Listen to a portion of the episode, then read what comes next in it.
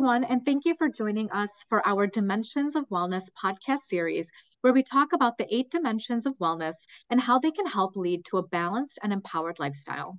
This is your host, Jamie Patel, and I am a nephrology medical science liaison here at Otsuka Pharmaceuticals. In today's episode, we will be delving into the fourth dimension of wellness, physical wellness, and our featured guest for this important conversation is none other than Dr. Fahad Aziz. Dr. Aziz is an associate professor in the Division of Nephrology within the Department of Medicine at the University of Wisconsin Madison, where he also serves as the program director for the Nephrology Fellowship. As a clinical nephrologist, Dr. Aziz cares for pa patients living with a wide range of kidney diseases and disorders, including renal transplant recipients.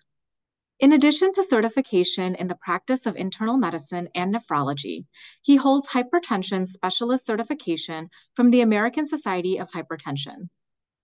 Dr. Aziz is a member of the American College of Physicians, the American Society of Nephrology, and the American Society of Transplantation, and has presented clinical research at national medical conferences at both the ASN and AST Professional Society scientific meetings.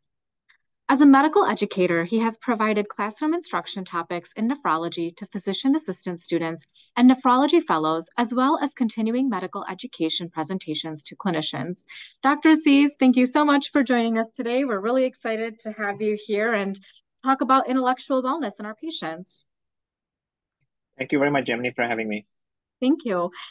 I think we all have a pretty good idea of what physical health entails, maintaining healthy habits, prioritizing nutrition and exercise, and obtaining health care.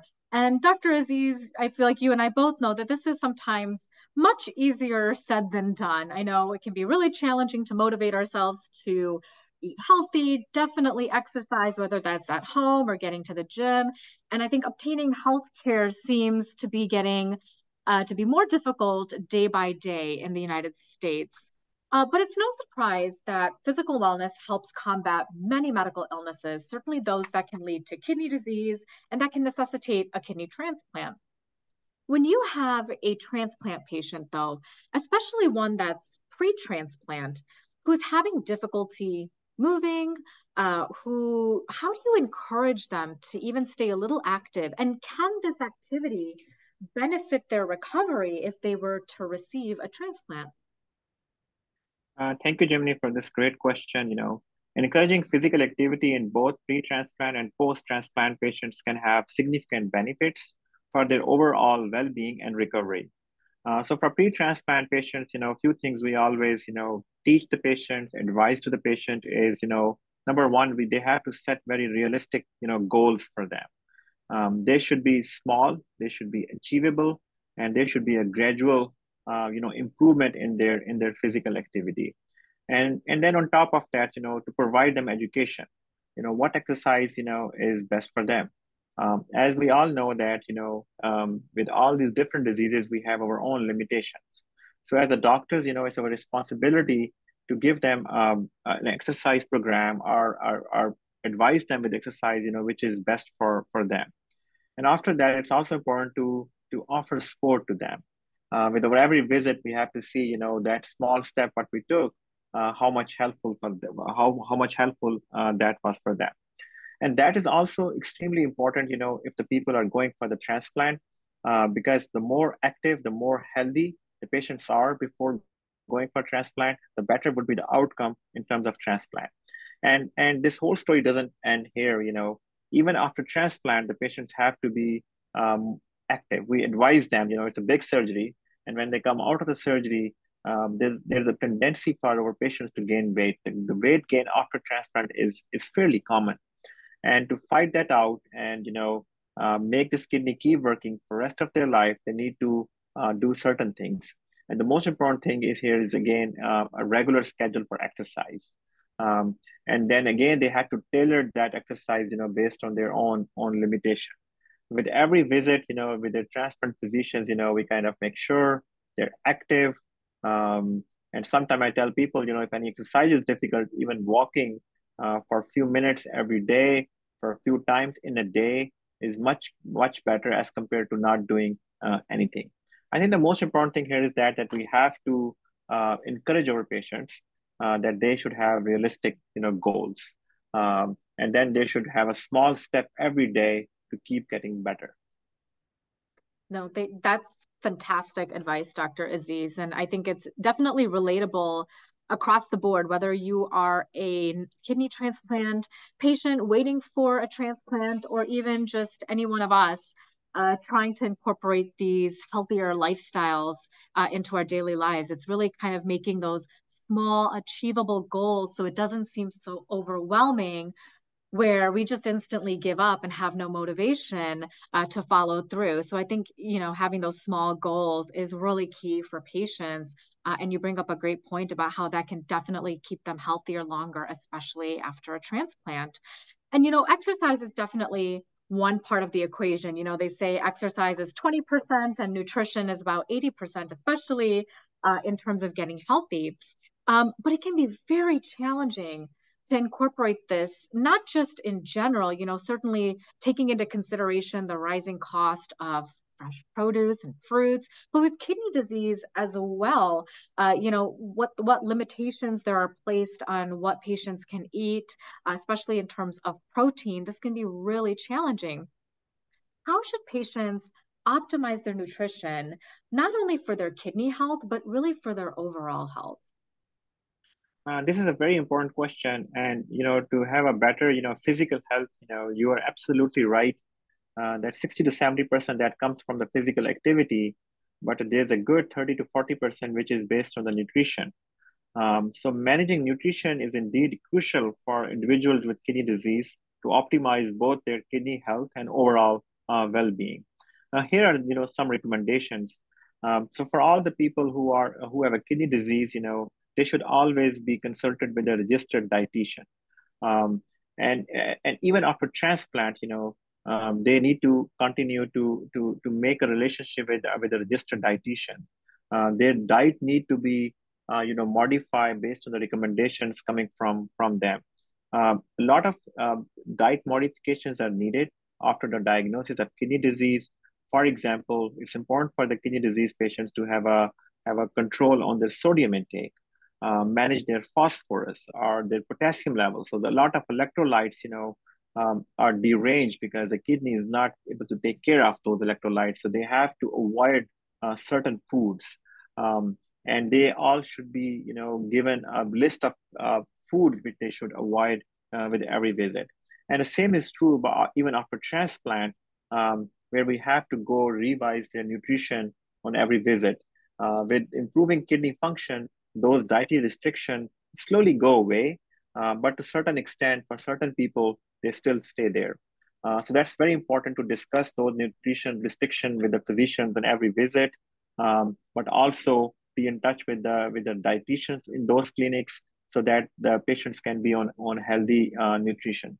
Also, for patients you know who have diabetes, as we know that the diabetes is number one cause of kidney failure, and not only in U.S. but the worldwide uh, a better control of um, sugar levels. And it's not only the medication, but diet here also play a very important role. Uh, similarly, for our patients with the kidney disease or having or who have a transplant, staying hydrated is extremely important. How much water they should drink every day should also come from their doctors and their dietitian, um, and they should follow those, you know, uh, you know, hydration advice or electrolyte, you know, restriction advice um, very regularly, and that can al- always help them to stay more uh, you know, physically in, in better health. Thank you for sharing all that fantastic advice, Dr. Aziz. I think, you know, it can be definitely overwhelming uh, for kidney patients uh, when all of these dietary restrictions are coming down on them. And I think the advantage of the having a registered dietitian is that there's someone there that can really break that down for them and help them through and also kind of help them you know learn how to create meals that are tasty you know without compromising flavor especially when you're talking about reducing salt um, in, in your food. And i think having that support system there is really key for patients. Um, and, and all of these really kind of help with their overall health as well especially you know you mentioned uh, diabetes that's certainly on the rise especially in the united states and how we almost have an addiction to sugar uh, in this country and how that's not just affecting our diabetes rates, but our obesity rates, our heart health in this nation, and how we can really kind of um, attenuate that a little bit and become a lot healthier as a community. But you know, in, incorporating nutritional, healthier habits uh, in our life can definitely be a stressful process, can be anxiety inducing. Sometimes we don't know where to start. Um, and stress and anxiety management on its own are certainly at the forefront of many health related, especially mental health conversations, particularly post pandemic. And I think many of us, whether we have kidney disease or not, are, are kind of going through this. And I imagine many patients have a fair degree of stress regarding their illness or illnesses if they have more than one. And many have anxiety about visiting the doctor, and, and sometimes can use that as a reason to avoid visiting the physician altogether. What steps can patients take to begin managing stress and anxiety? And have you noticed whether these help in the lives of your own patients? Uh, absolutely, Jimmy. Uh, I mean, stress and anxiety is a big problem in patients who have any chronic disease, and especially patients who have a chronic kidney disease. Uh, managing stress and anxiety is crucial for overall, you know, health, especially in the context of, you know, dealing with illness, you know, which is uh, chronic in nature. Uh, so the, here are the few points, you know, which are important for patients to understand. Number one, you know, they should be able to recognize their own, uh, you know, stress and anxiety. The first step always start with acknowledgement. Uh, so when they, they realize that you know uh, certain treatment options or certain diagnoses or medications you know increases their their stress or anxiety level, they need to recognize those uh, specifics. And then the second most important thing is to seek help. There's no harm in seeking help, you know, when anyone is facing um, anxiety or, or stress from their from their chronic disease. I always encourage my patients, uh, you know, whenever they, they feel anything like that, they should discuss with their, their nephrologist. They should be able to discuss with their primary care physicians so that the doctors can take appropriate steps, you know, and help them uh, through this, uh, this, this process. Another important thing here is that, you know, maintain a healthy lifestyle is the biggest weapon we got against the, the stress and anxiety, which include, you know, regular exercise, a balanced diet, uh, sufficient sleep, um, are, are usually very essential to manage, you know, stress and, and anxiety. And also there are a lot of, you know, sport networks are available for the patients who have a chronic disease, especially patients who have uh, chronic kidney disease patients who have a kidney transplant, sometimes being part of those, you know, sport network uh, can can help people realize, you know, how the stress and anxiety can affect their life. And when they have that realization, then then they then they with the help of their doctors, they can take the next step uh, to counter that. Yeah, absolutely. Thank you so much for sharing that. I, I love how you mentioned sleep. I don't we I don't think we often think about how necessary sleep is for every aspect of our health, not only just our mental health, but our physical health. You know, when we had a good night's restful sleep, it really can change how we approach our day and how we approach the choices that we make uh, the following day in terms of keeping keeping ourselves healthier. So I definitely think we have uh, a sleep problem in the United States. I know I I suffer with the insomnia myself, and there's some fantastic resources out there and apps that can kind of help with that. Um, but I think that's definitely an important thing to, to, talk with about your doctor, whether it's your nephrologist or your PCP, uh, if you're having these issues, because it'll definitely affect every aspect of your health. Um, great insights, Dr. Aziz. Thank you so much again for giving your time and speaking on this important topic. This is fantastic for our patients. Uh, and thank you everyone for tuning in today. We hope you had some fun and learned something new during our fourth episode of this series. Thank you, Gemini, for having me. Thank you. And everyone, these podcasts are also available on Apple, Google, and Spotify. So be sure to like and subscribe to the Nephew podcast channel on whichever platform you use.